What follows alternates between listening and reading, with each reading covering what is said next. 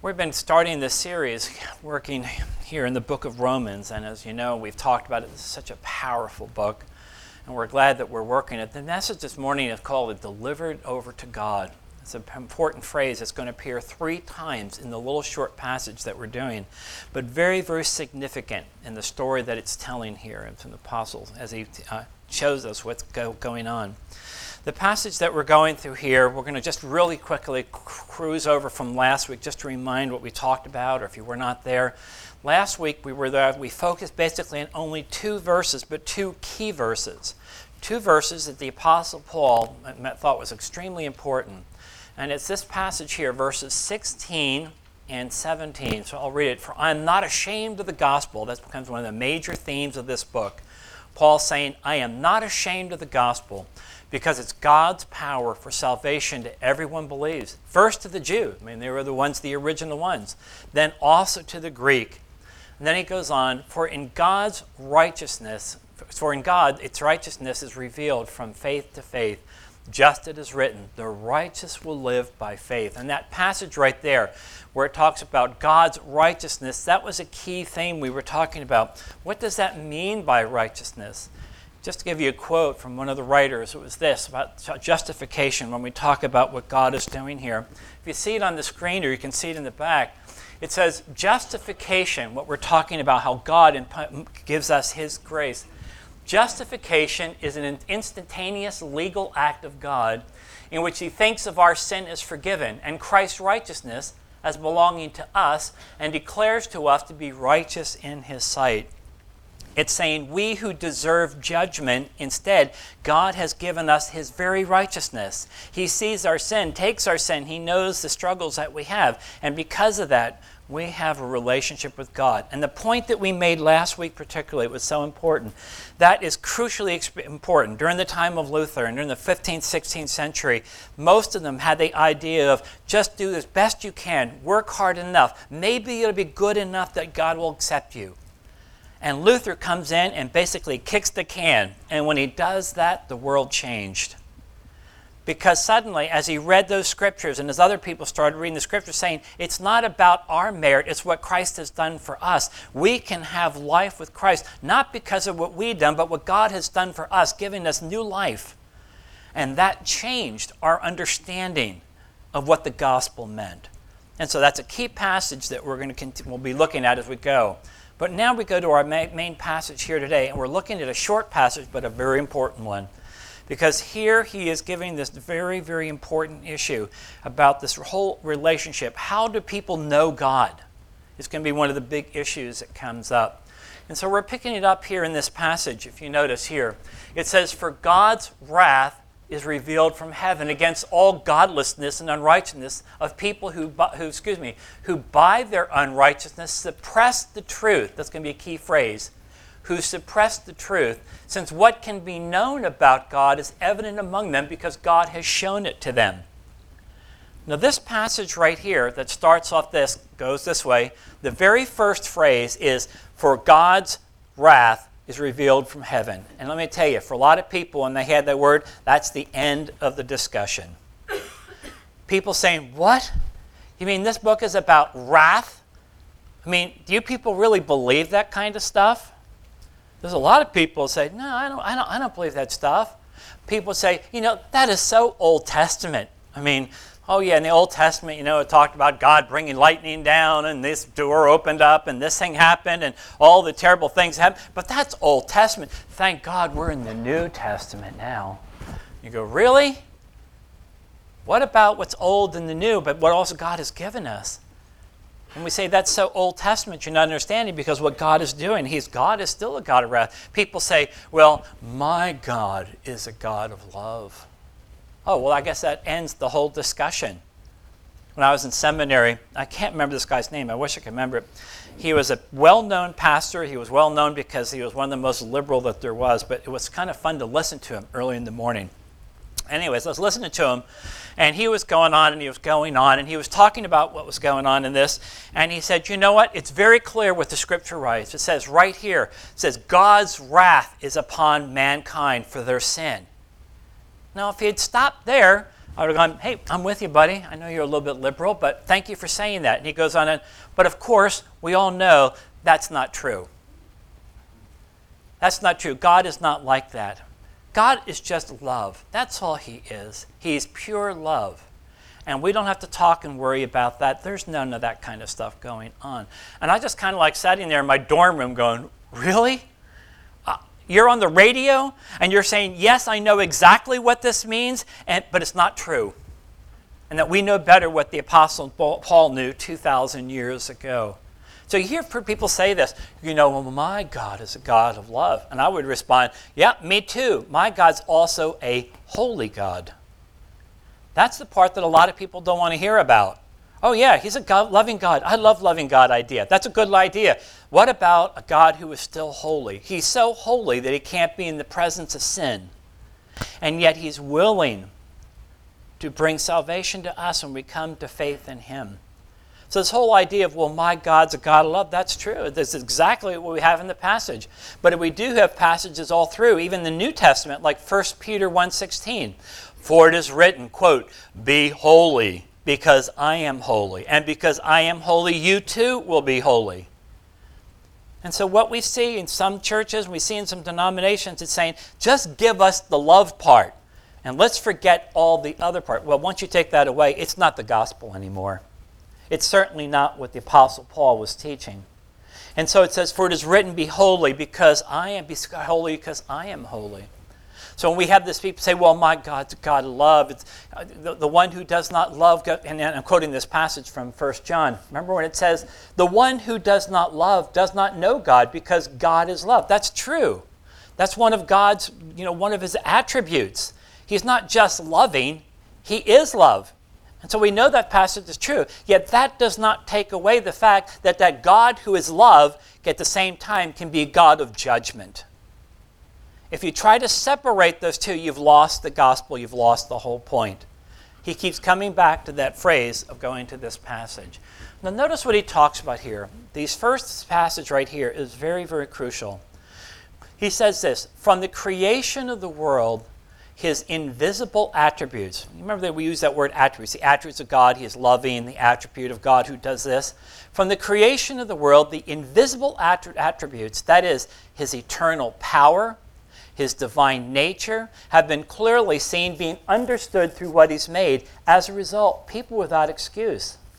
This passage is so crucial as we look at it. From the creation of the world, his invisible attributes. In other words, people could have seen at least something and know something about God from what you see in God's creation. From the creation of the world, his invisible attributes, that is, his eternal power, people in the ancient times will look and say, that mountain, it's blowing up, and there's all this thing, and it must be, I don't know, it must be some god or goddess who's called, you know, people in the ancient world had this idea that there was this, some creature or some, something that had power. And of course, the Jewish people had a very different perspective. They believed that there was a power too, but that came from God, not just from somebody's, you know, some crazy thing. But he goes on to talk about the fact by God's divine nature being clearly seen, being understood through what he made. In other words, Paul is saying there's a certain amount of knowledge of God that you can know by looking at the world around you. I don't know about you, but I've had times where I've been on places where you feel like this is like I must feel like God is here. This is so. I mean, I've been up a number of, you know, fourteen thousand foot, you know, climbing up there, and you stand up there and you look, and here's these mountains all around you, an entire range. You can look from there, and you think, what an incredible God this is, a God of such splendor, of such glory. And so he says, there's something that we as people can understand. God is making it so us so there's something you go, there's got to be something bigger than me. Something more significant than just me in this world that God has created. And so notice what it says. For though they knew God, remember he's making this point, people do have some knowledge of God. They don't have saving knowledge of God at this point, but they have some knowledge of God. For though they knew God, here's what they should have done is respond to him and look to him and worship him.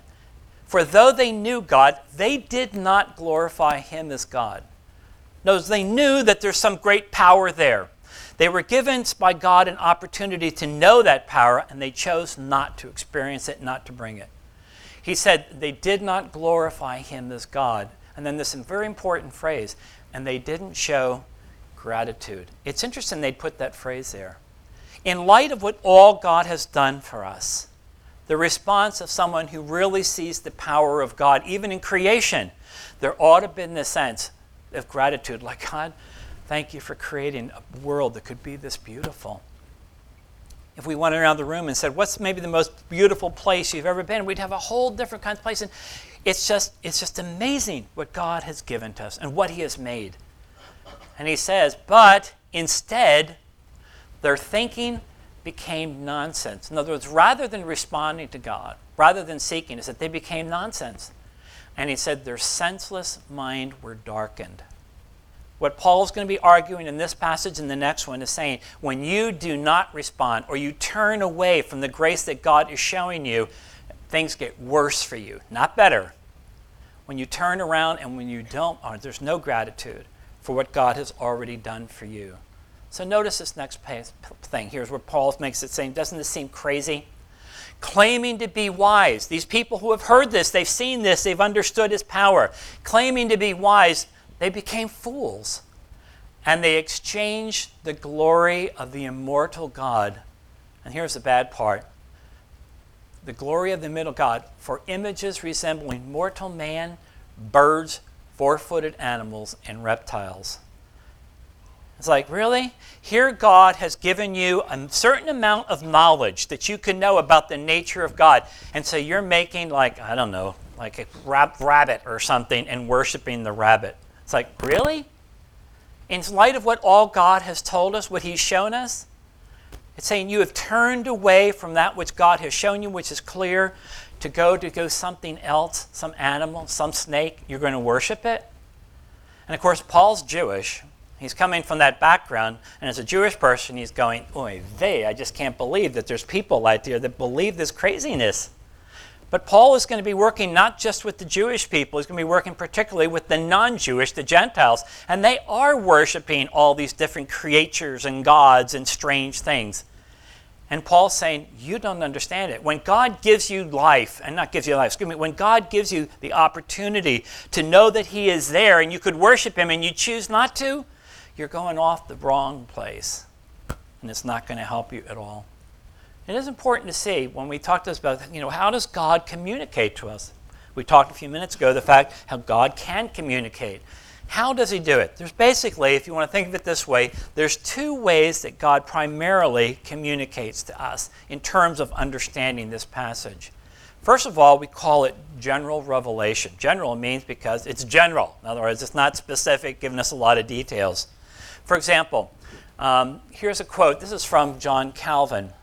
He says this There is within the human mind, and indeed by natural instinct, an awesome awareness of divinity, divinity of God's presence.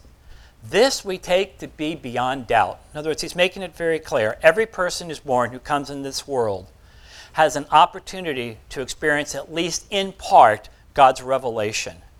They've looked and seen the power of the tornado. They've seen this and they understand. And they recognize there's something bigger and greater than themselves.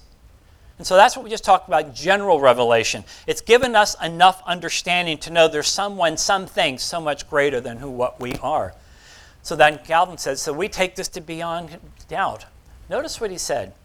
To prevent anyone from taking refuge in the pretense of ignorance, I don't know, I don't understand, he said, God Himself has implanted in all men a certain understanding of His divine majesty.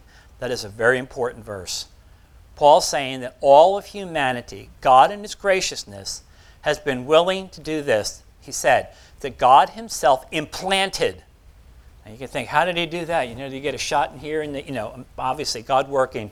God Himself implanted in all men a certain understanding of his divine majesty. In other words, you know instinctively, given by God, that there is some power better, greater, and more wonderful than you. I mean, that's a given. That's kind of like the basis in which we start.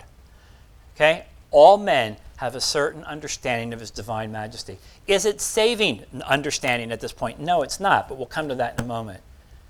Is it's implanted in all men a certain understanding of his divine majesty. And his point is going to be if you understand that and you see that and you turn around for it, that is a really bad problem, and you're in real trouble. When you turn around from what God has been willing to show you. So, general revelation goes like this. This is a good example of a passage that we haven't come to. We'll come to it in a couple weeks in chapter 2. Here's a passage that describes what we're talking about, how God is working even through general revelation. He said this So, this is Romans chapter 2, verses 14 and 15. He said, So when Gentiles, non Jewish people, so when Gentiles who do not have the law, notice this phrase, instinctively do what the law demands. In other words, it's not just Jewish people doing. There are good people. There are nice people who, you know, are trying to do this. He said they instinctively do what the law demands. They themselves are a law to themselves, even though they don't have the law. In other words, saying they don't, they never saw the law of Moses. But there's something embedded in them that says this is right and this is wrong. This is good, but this is bad. And it's saying God in His wisdom, God in His grace has given that. We think of that, often use the word conscience. That we can say, you know, I just don't think that's right. And so there's a good passage where it's talking there. Their consciences testify in support of this, and their competing and their competing thoughts either accuse or accuse them, or excuse me, or excuse them. It's using a passage there to, from, to take it and to talk about how God has worked through that. And so it's significant. So we call that general revelation again to prevent anyone from taking refuge in the pretense of ignorance. I didn't know anything about God. He says, God Himself is implanted in all men a certain understanding of divine majesty. In other words, there's no excuse for saying, I don't know anything about God. That is a key thing that goes back for centuries after centuries of knowing God. The thing that we've talked about before is general revelation. That's certain things we can know about God. The second one is special revelation. This is the one that most of us go through and talk about all the time and never use the term.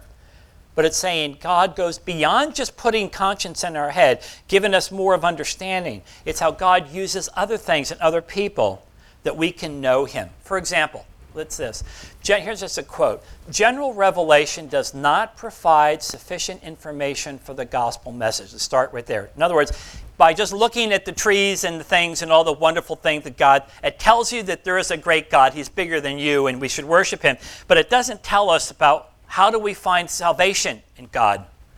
And so when we talk about special revelation, it's saying, thank God for the gospel, because it's in this kind of thing where God is willing to tell us, all right, here's what you need to know that you are a sinner. That Christ has died on the cross for your sin. If you come in faith with Him and you will find salvation, you can have that. And that's what we talk about. That's most what we're dealing with when we talk about how God creates. It's not through the general revelation, though that's part of it. It's the second part when we talk about special revelation of what God does. So here, notice this phrase again. So where general revelation deals with the existence of God, you know, saying there is a God, someone bigger than you, he said, and generic morality, there's something that God implanted us of right and wrong. He, they're saying the Bible and the person of Christ give specific regarding sin, salvation, hell, heaven, the nature of God, the Trinity, the incarnation, death, the fall, redemption, etc., etc., etc. In other words, all those things that are essential for us to have a life the way we want it in Christ comes in that second part, special revelation. You can't look at the tree and say, Yes, I fully understand the meaning of the Trinity. And if you think you do, I will come help you as we take you to the psychiatric ward and we'll deal with that at that time. Okay, so special revelation is what God gives us that we would not know unless God chose to give it to us. And that key thing, the most important, it's not the only, but one of the most important, probably the most, is the role of the scriptures in our life. When we talk about special revelation, yes, we thank God that God gave us conscience to every person, that He gave us an understanding of right and wrong. That's good, but it's not going to save you. But what does is when God gives us His scriptures, and in it we see what the gospel is, how we can find Christ, know Christ, have that. And so what He's doing here is very important. We're kind of getting off track in one sense that we're going past this, but then we've got to come back to come this passage because Paul's going to take this and say, wait a minute, God has given you a certain amount of knowledge. We'll call that general revelation. You've had maybe the gospel preached to you by maybe you heard somebody doing that, and it's saying, What are you doing with that? You've heard it, maybe you even understood it. What are you going to do? And that's where we come back to our passage right here. And here we're going to have three terrible phrases. Three terrible phrases, all in yellow. It's this phrase, delivered them over. That's a terrible thing when God comes to a person and says, He delivered them over. Notice the three things. Therefore, God delivered them, talking about this people we are talking about, God delivered them over in the craving to their hearts to sexual impurity, so their bodies were degraded among themselves. He said, You know what? They had enough knowledge to know what was good and bad. They looked upon it and said, I don't want it. And they chose sin instead. And he said, God delivered them. Say, You don't want it. You don't want me. You don't want what we have here. Okay, you know what? I'm going to do the terrible thing.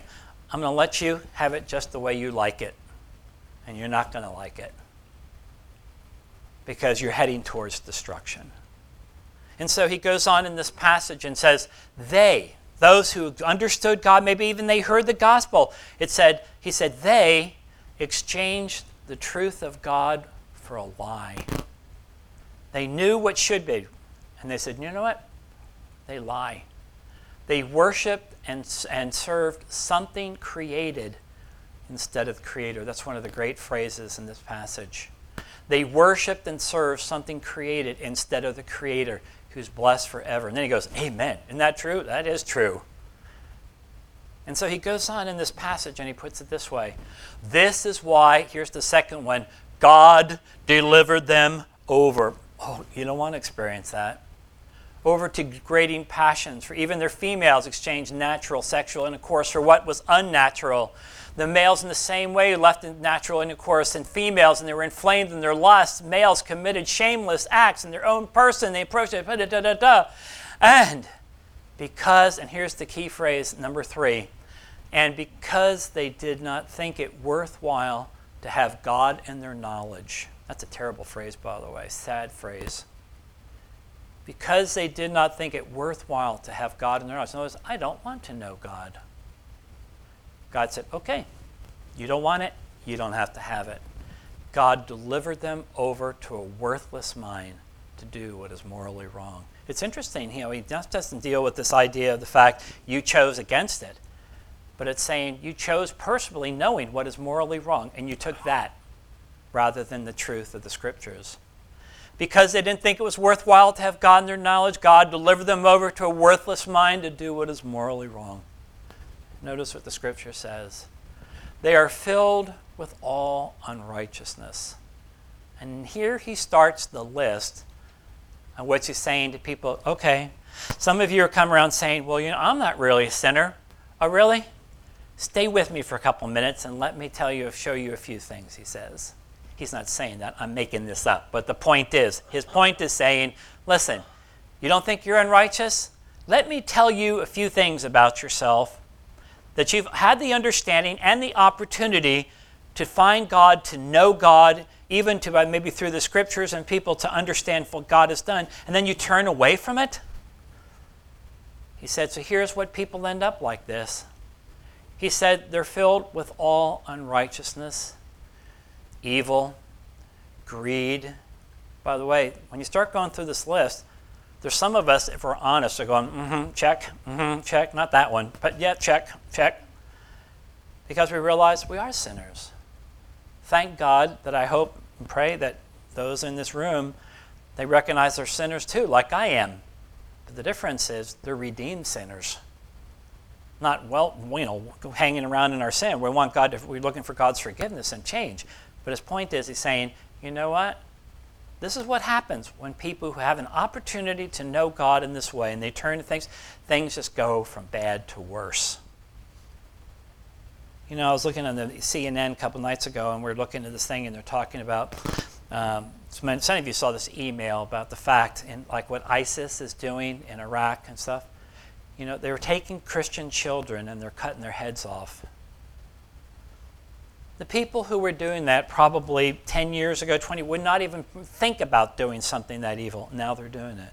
It shows you how far evil can go once you start going down that path. When you decide, I'm not going God's way, I'm going to do it my way.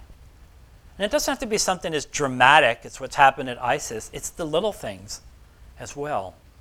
He said, They are filled with all unrighteousness, evil, greed, wickedness. Now, notice these things. They're full of envy, murder. I doubt that that's in this room. Maybe sometime you've thought about it, but you didn't do it. Murder, disputes, deceit, and malice. Notice this phrase. They're gossips, slanders. Let's stop right there. I'm not going to do a message on gossip, but this is interesting. kind of like in the same breath, he's talking about murder and he puts gossip right in with the group of it. Now, you would say, you know, murder is certainly a bigger sin than maybe gossip, but gossip can bring a lot of issues and struggles as well. But he's saying, you want to say, well, I'm not as bad as that person next to me. I see people looking at other people. Okay, don't worry about it. In other words, saying, don't go around looking what other people you think are doing.